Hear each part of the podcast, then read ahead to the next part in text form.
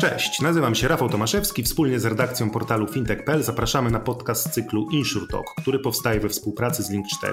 Jako pasjonaci branży fintech i insurtech zapraszamy do studia ludzi kluczowych dla rozwoju tych sektorów. Przeprowadzamy z nimi pogłębione rozmowy o skomplikowanych zagadnieniach, jak i pogawędki na nieco luźniejsze tematy.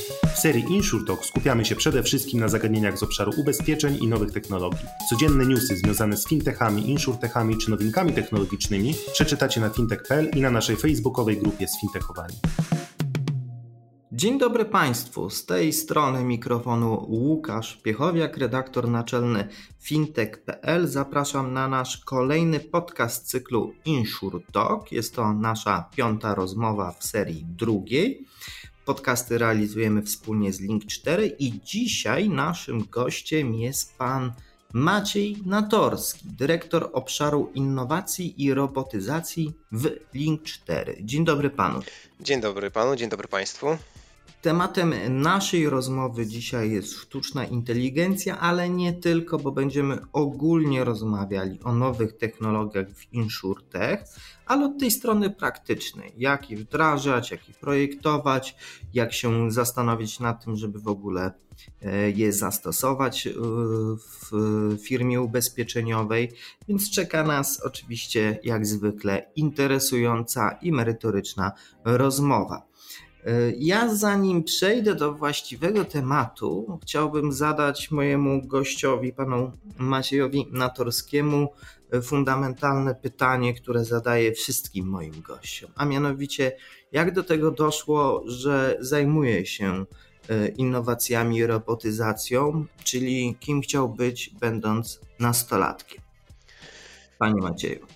Mm, to jest pytanie, na które tak naprawdę odpowiedź może być albo wydawać się, że jest prosta, natomiast mm, też jest pewnego rodzaju podsumowaniem i sprawdzeniem sobie takiego sam, samej roli, samorealizacji, którą e, mamy w pewnym momencie życia. I powiem szczerze, że mm, starałem się sięgnąć e, pamięcią w czasy młodzieńcze i nie przypominam sobie, żebym kiedykolwiek miał marzenia bycia strażakiem policjantem e, wojskowym e, czy, czy, czy podobnych zawodów. Natomiast od zawsze pamiętam, że zafascynowany byłem motoryzacją e, i także motosportem. Ale bardziej F1 czy, czy może rajdy? To raczej były rajdy WRC, bo to były czasy, kiedy na topie był Colin McRae, Carlos Sainz i nieśmiertelne niebieskie Subaru pomykające właśnie szutrowymi odcinkami specjalnymi. E, więc tutaj, jeśli chodzi o moje marzenia, to one były bardzo mocno zbliżone i, i powiązane właśnie ze sportem e, motoryzacyjnym, głównie właśnie WRC. E, niestety nie dane byłoby mi się zrealizować w 100% w tym obszarze, aczkolwiek można powiedzieć tak pół żartem, pół serio, że jednak z motoryzacją mam coś wspólnego, gdyż ubezpieczenia komunikacyjne zbliżają mnie do tego tematu motoryzacyjnego. No nie wiem, czy takie Subaru niebieskie, słynne, czy, czy przypadkiem mu składka nie, nie rośnie, jak się tylko pojawia ten model gdzieś w systemie ubezpieczeniowym. No ale dobrze, czyli, czyli od samochodów, tutaj też mamy motoryzację, gry komputerowe na pewno były grane, jestem o tym święcie przekonany. E, przechodzimy płynnie do innowacji, bo w zasadzie innowacje w ubezpieczeniach, dużo się mówi o sztucznej inteligencji, czyli AI. E, moje pierwsze pytanie jest takie merytoryczne. E, co jest ubezpieczycielom naturalnie, prócz pieniędzy, potrzebne do tego, żeby wdrażać te technologie? E, jak muszą się do tego przygotowywać, ale nie tylko ubezpieczyciele, bo też chodzi o partnerów ubezpieczycieli, czy też cały ekosystem ubezpieczeniowy i Łącząc to pytanie z, w zasadzie z kolejnym, chciałbym się dowiedzieć, jak Pan ocenia wykorzystanie AI i innowacji ogółem w sektorze ubezpieczeniowym, czyli na jakim etapie się znajdujemy. Hmm, To może zaczynając trochę od y, końca, bo tutaj myślę, że to będzie też mm, trochę więcej rzucało światła na to, jak wygląda sytuacja związana z nowymi technologiami, czy też sztuczną inteligencją po stronie ubezpieczyciela, ubezpieczycieli. E, ja myślę, i to tak jest moje zdanie, że na ten moment jesteśmy na dość wczesnej fazie. E, te implementacje zarówno nowych technologii, sztucznej inteligencji, one są w takich dość oczywistych miejscach, czyli są e, zarówno w elementach związanych z pricingiem, z marketingiem, z detekcją fraudów. E, I, i, I, to są takie powiedzmy nisko wiszące owoce, po które łatwo jest nam sięgnąć, bo, mm, bo one są dość oczywiste. Natomiast e, wydaje mi się, że na ten moment jeszcze nie ma takich bardzo mocno skomplikowanych wdrożeń technologicznych, które trochę łączą e, nie tylko świat ubezpieczeniowy z tymi danymi, które ubezpieczyciele mają, ale wychodzą trochę dalej. Oczywiście tutaj niewątpliwie mm, również. Co pan ma na myśli, mówiąc, wychodzą trochę dalej? Sztuczna inteligencja to jest taki twór, e, który właśnie jest dość ciężki do pojęcia przez ludzki umysł, jeśli chodzi o jego rekomendacje. Na konkretnym przykładzie.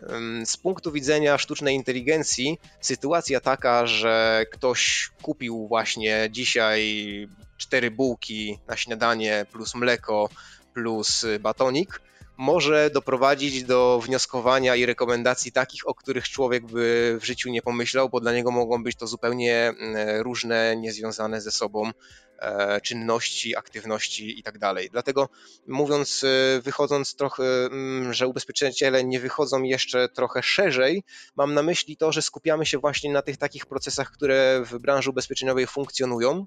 Dostrzegamy dość jasno korzyści płynące z wprowadzania nowej technologii, które potrafią te procesy usprawnić. Natomiast wydaje mi się, że jeszcze nie powstają te procesy takie zupełnie nowe, które wywodzą się z punktu widzenia myślenia od technologicznego. No to powiem szczerze, że trochę zostało to lepiej wyjaśnione, czyli znajdujemy się w sumie w tej fazie początkowego rozwoju. Innowacji jest całkiem sporo, e, więc może je podzielimy sobie na dwa obszary, tak żeby też łatwiej było nam e, od ogółu przejść do szczegółu. Mamy zagadnienie oczywiście sztucznej inteligencji, tych wszystkich innowacji, które do niej prowadzą i które od niej wychodzą. E, podzielmy to sobie może na obszar e, konsumencki i to, co mamy w back office i zaczniemy od konsumentów. Sztuczna inteligencja i ogólnie innowacje w obsłudze klienta to jakby miał teraz wymienić, to pewnie voiceboty, chatboty, czyli ten cały interfejs customer care łącznie z podpowiedziami produktów w oparciu o kryteria, które klient gdzieś zasygnalizuje, na przykład na etapie składania wniosku. Y, I teraz pytanie właściwe. Jak to wygląda w praktyce? To znaczy, jak w praktyce wygląda projektowanie takich rozwiązań, ile to trwa, jak przeprowadzane są, przeprowadzane są te wdrożenia? I oczywiście nie pytam o to, że trzeba językowo e, poprawność sprawdzić przy takich chatbotach czy voicebotach, tylko po prostu o ten cały proces zarządzania wdrożeniem. Jasne. No, myślę, że na początku warto zaznaczyć, że jeśli chodzi o tą część e, związaną z klientem i z tym, co klient widzi, e, to w kontekście branży ubezpieczeń jest ona o tyle mm, trudna, że ubezpieczenia niestety, ale nie są niczym sexy. E, I tutaj patrząc z punktu. Zależy, co ubezpieczamy. Zależy, co ubezpieczamy, natomiast to zazwyczaj, nawet e, jeśli ubezpieczamy coś fajnego, to ta rzecz jest fajna, a nie samo ubezpieczenie. Proszę zwrócić uwagę, panie redaktorze, na to, że. Mm, w momencie, kiedy pan bierze kredyt, na przykład w banku, na właśnie, nie wiem, nowy samochód, nowe mieszkanie, czy na jakąś fajną rzecz, to są emocje, to jest coś, co obrazowo może przemówić, natomiast ubezpieczenie tej rzeczy to jest trochę coś, z czego być może skorzystamy, być może nie skorzystamy. Kosztuje to pewnie dodatkową, e, dodatkową część budżetu, którą musimy na to e, przeznaczyć. E, I wydaje mi się, że jeszcze ta mentalność nie jest na tyle mm, w kontekście ubezpieczeń rozbudowana, że traktujemy to jako coś właśnie wartościowego, tylko coś, co, co, co, co potencjalnie będzie nam się kojarzyło z jakąś nieprzyjemną sytuacją, jeśli ona wystąpi. Dlatego... Czyli projektując rozwiązanie trzeba mieć na uwadze fakt, że e, proces ubezpieczenia nie jest przyjemny, więc trzeba maksymalnie go skrócić i maksymalnie doprowadzić do mitygowania tego uczucia, nieprzyjemności. Do tego właśnie trochę dążę, że dla klientów e, wydaje mi się, że głównym oczekiwaniem jest to, żeby te ubezpieczenia były w pewien sposób transparentne.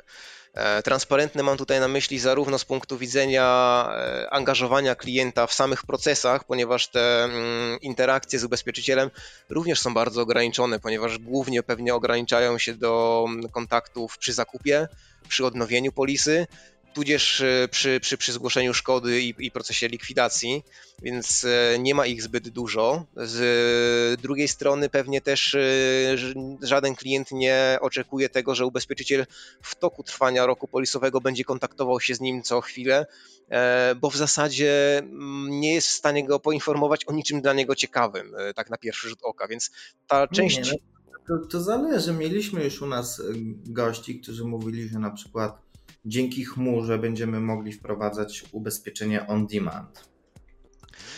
To prawda. Ja myślę, że tutaj, jeżeli chodzi o ubezpieczenia on demand, y, to nie tylko wyzwaniem jest kwestia samej technologii, chmury, szybkości dostarczenia tego typu usług, y, żeby były po pierwsze szybkie, po drugie bezpieczne z punktu widzenia też ubezpieczyciela, mm, ale to jest też trochę mm, e, zmiana mentalności i, i szczególnie jeżeli chodzi o konkretny rynek polski, ponieważ proszę zwrócić uwagę, że nie dalej niż półtorej roku temu mieliśmy ubezpieczenia mm, w takiej formie on-demandowej, które się pojawiły i zniknęły dość szybko e, pewnie po kilku, po, po, po, kilku miesiącach z tego, co, mm, co, co, co dobrze pamiętam, e, ponieważ Polacy na ten moment jeszcze mm, dość mocno przeliczają tego typu usługi, które e, są krótkoterminowe, a z reguły na ten moment, ponieważ one są właśnie obarczone większym ryzykiem, są również droższe.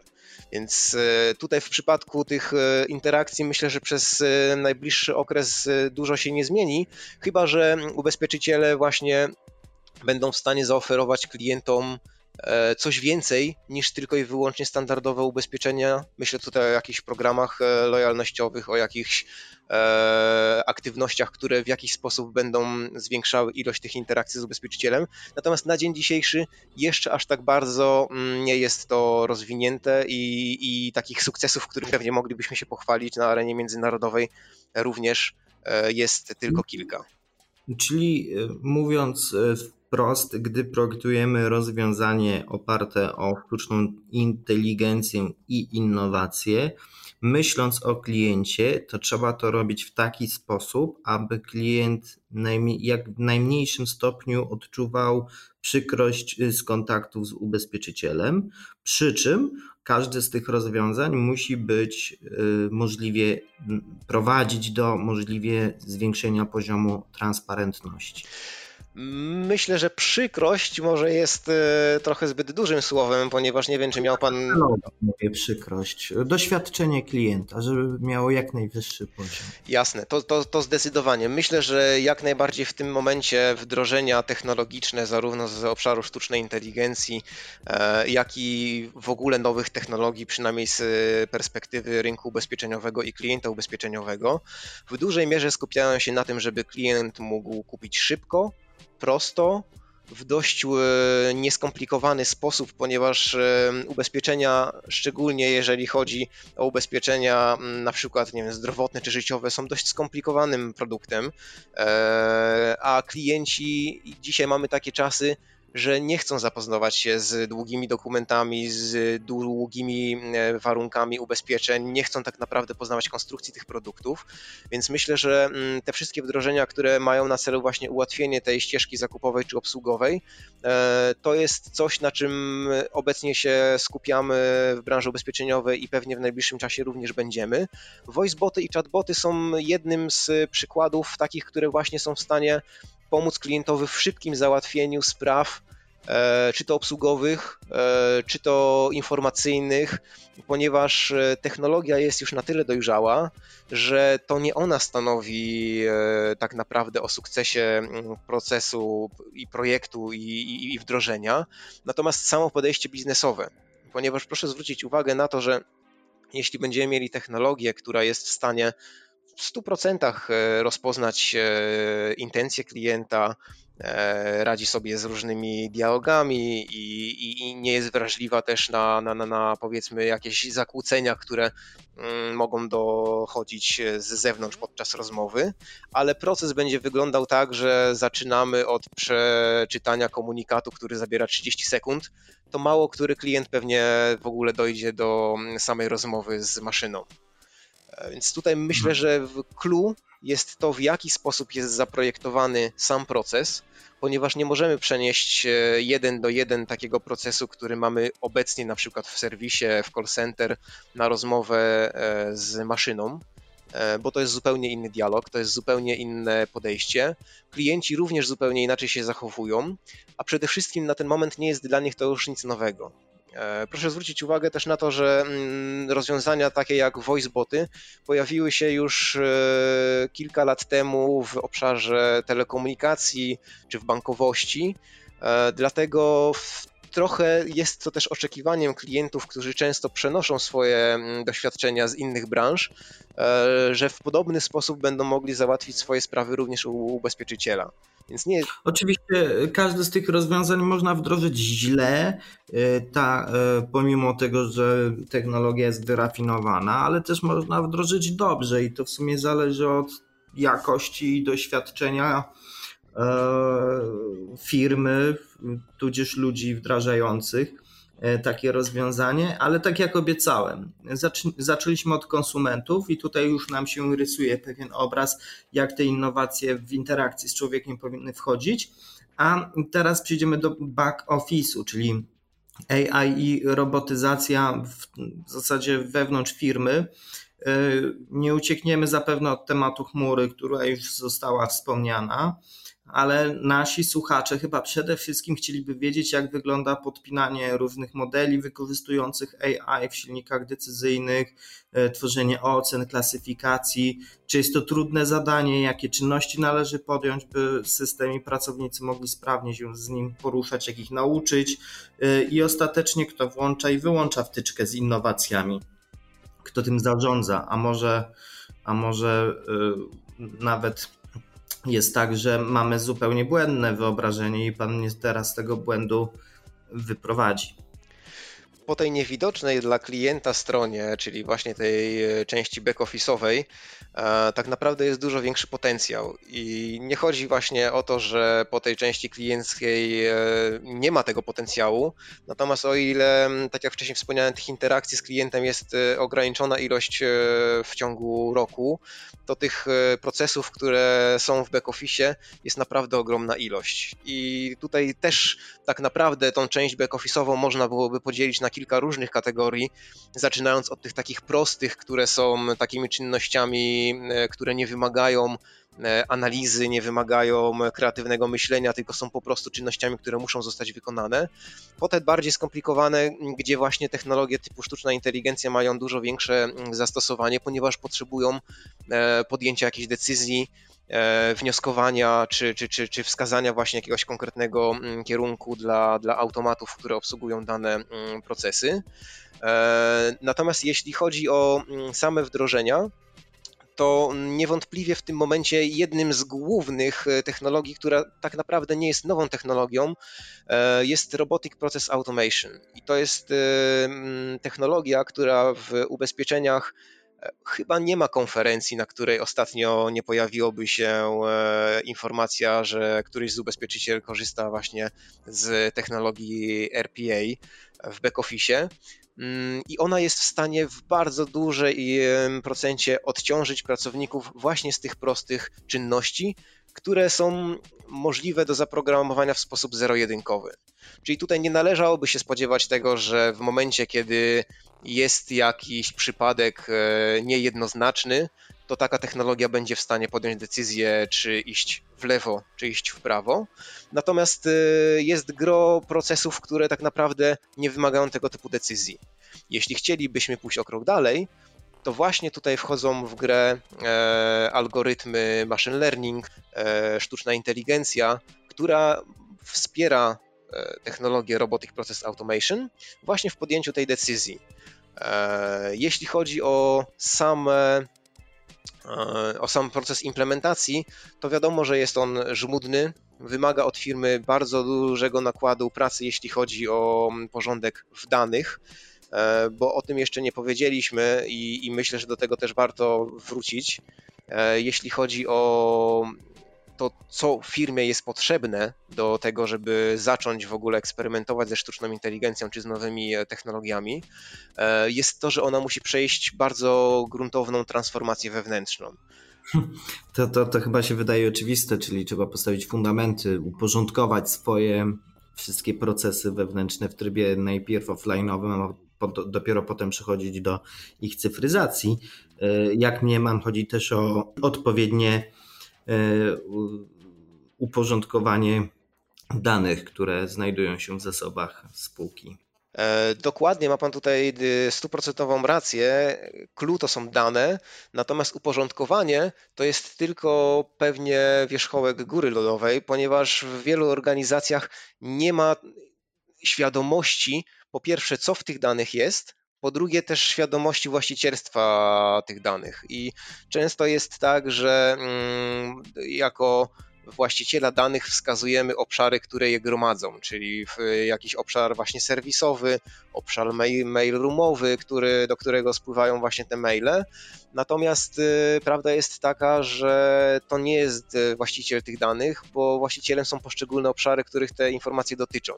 Więc tutaj przejście takiej, takiej zmiany, trochę mentalności, podejścia właśnie w stosunku do tych danych, to jest coś, od czego należałoby zdecydowanie zacząć.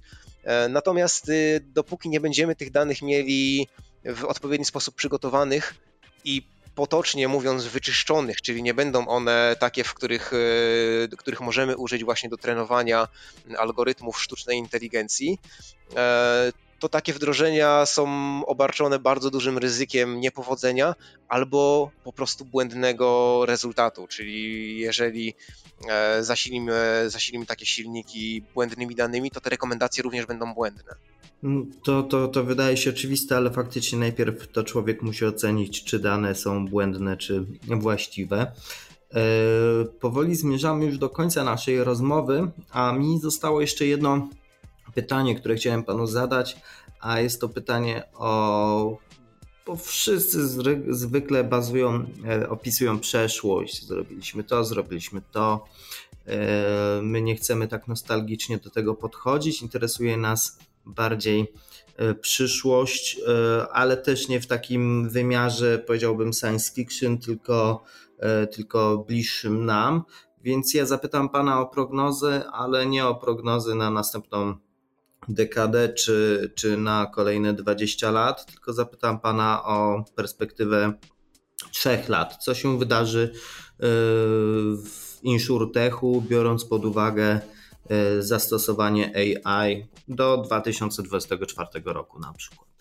Myślę, że to jest e, pytanie i horyzont czasowy, który mm, jest obarczony dość e, dużą niewiadomą z punktu widzenia obecnej sytuacji e, pandemicznej chociażby, ponieważ tak patrząc z punktu widzenia rekomendacji, trendów i tego, co będzie kierowało wszystkimi rynkami w roku 2020 czy 2021, nigdzie na liście nie było kwestii związanych z pandemią. I myślę, że to tak naprawdę mm, bardzo mocno przyspieszyło kwestie związane z rozwojem technologicznym, ponieważ wszystkie branże zauważyły, e, że w sytuacji związanej na przykład z lockdownem ta technologia zdecydowanie wiedzie, wiedzie prym. Więc myślę, że te trzy e, kolejne lata E, to będzie okres, kiedy obecne technologie będą stosowane dużo szerzej, dużo powszechniej. Firmy zaczną eksperymentować na e, nowych procesach właśnie ze sztuczną inteligencją, właśnie z robotyzacją, z narzędziami, które w sposób zdalny pozwalają e, skontaktować się z klientem, dostarczyć pewnego rodzaju dokumentację, na przykład zdjęciową, która również w ubezpieczycieli obecnie jest analizowana przez silniki sztucznej inteligencji. Natomiast uważam, że w takim horyzoncie czasowym około 3 czy nawet do 5 lat nie pojawi się jakaś bardzo nowa, znacząca technologia, która zmieniłaby zdecydowanie obraz e, rynku ubezpieczeń. Myślę, że to. przykład procesory kwantowe nie będą włożyć. Myślę, że raczej jeszcze to nie będzie ten okres, więc y, ja jestem zwolennikiem tutaj akurat tezy, że mm, ten taki horyzont kilku lat do przodu to będzie okres stabilizacji, e, trochę uargumentowania użycia e, sztucznej inteligencji oraz nowych technologii i przekonania się ubezpieczycieli do tego, bo pamiętajmy, że to są tematy dość świeże w rynku ubezpieczeniowym. E, nie jesteśmy branżą e, bankową, gdzie, gdzie dzieje się to zdecydowanie dużo wcześniej, więc myślę, że to jest taki okres, e, kiedy po właśnie tych trzech latach będziemy mogli powiedzieć, tak, to działa. Tak, to są już procesy, które są faktycznie mm, w takim business as usual i zabieramy się za nowe rzeczy. I tutaj wydaje mi się, że takim też kamieniem milowym będzie upowszechnienie się sieci 5G, E, być może Starlink już będzie dużo bardziej e, rozpowszechniony wtedy. Natomiast tego typu, mm, e, tego typu technologie, tego typu zmiany umożliwią po prostu dużo większe wykorzystanie technologii związanych z internetem rzeczy, a w zasadzie nawet z internetem wszystkiego, gdzie te dane dla ubezpieczycieli i nie tylko będą dostępne w dużo mm, szerszym aspekcie. I w... w zasadzie w atmosferze będą dostępne. Dokładnie. No, ja, ja czasami mam takie wrażenie, że e, e, wizje bardzo szybko się materializują i tutaj Pan wspomniał o Starlinku, e, produktu Elona Muska, czyli internetu z kosmosu, E, no, sam jestem ciekaw, czy, czy będzie wykorzystywany powszechnie za jakiś czas. Na razie, z tego co się orientuję, jest to bardzo droga usługa. A w ubezpieczeniach chodzi o to przede wszystkim, szczególnie komunikacyjnych, żeby były, no, powiedziałbym, atrakcyjne cenowo. E, moim gościem był pan Maciej Natorski, dyrektor obszaru innowacji i robotyzacji w Link 4. E, nasza rozmowa wydaje mi się, że była interesująca, bo pojawiło się sporo e, konkretów, e, szczególnie w zakresie wdrożeń. E, to jest naturalne, że nie da się wszystkiego, wszystkiego powiedzieć w ciągu 20 minut, ale, ale chyba będą Państwo zadowoleni. Panie Macieju, bardzo dziękuję za, za, naszą, za nasz wywiad. Dziękuję również Panu i dziękuję Państwu. A ja Przypomnę, nazywam się Łukasz e, Piechowiak, jestem redaktorem e, fintech.pl i zapraszam Państwa na kolejny podcast cyklu Insure Talk, e, który realizujemy wspólnie z Link 4, a będą Państwo mogli go odsłuchać już za tydzień. Dziękuję i zapraszam do odsłuchania oczywiście naszych innych audycji.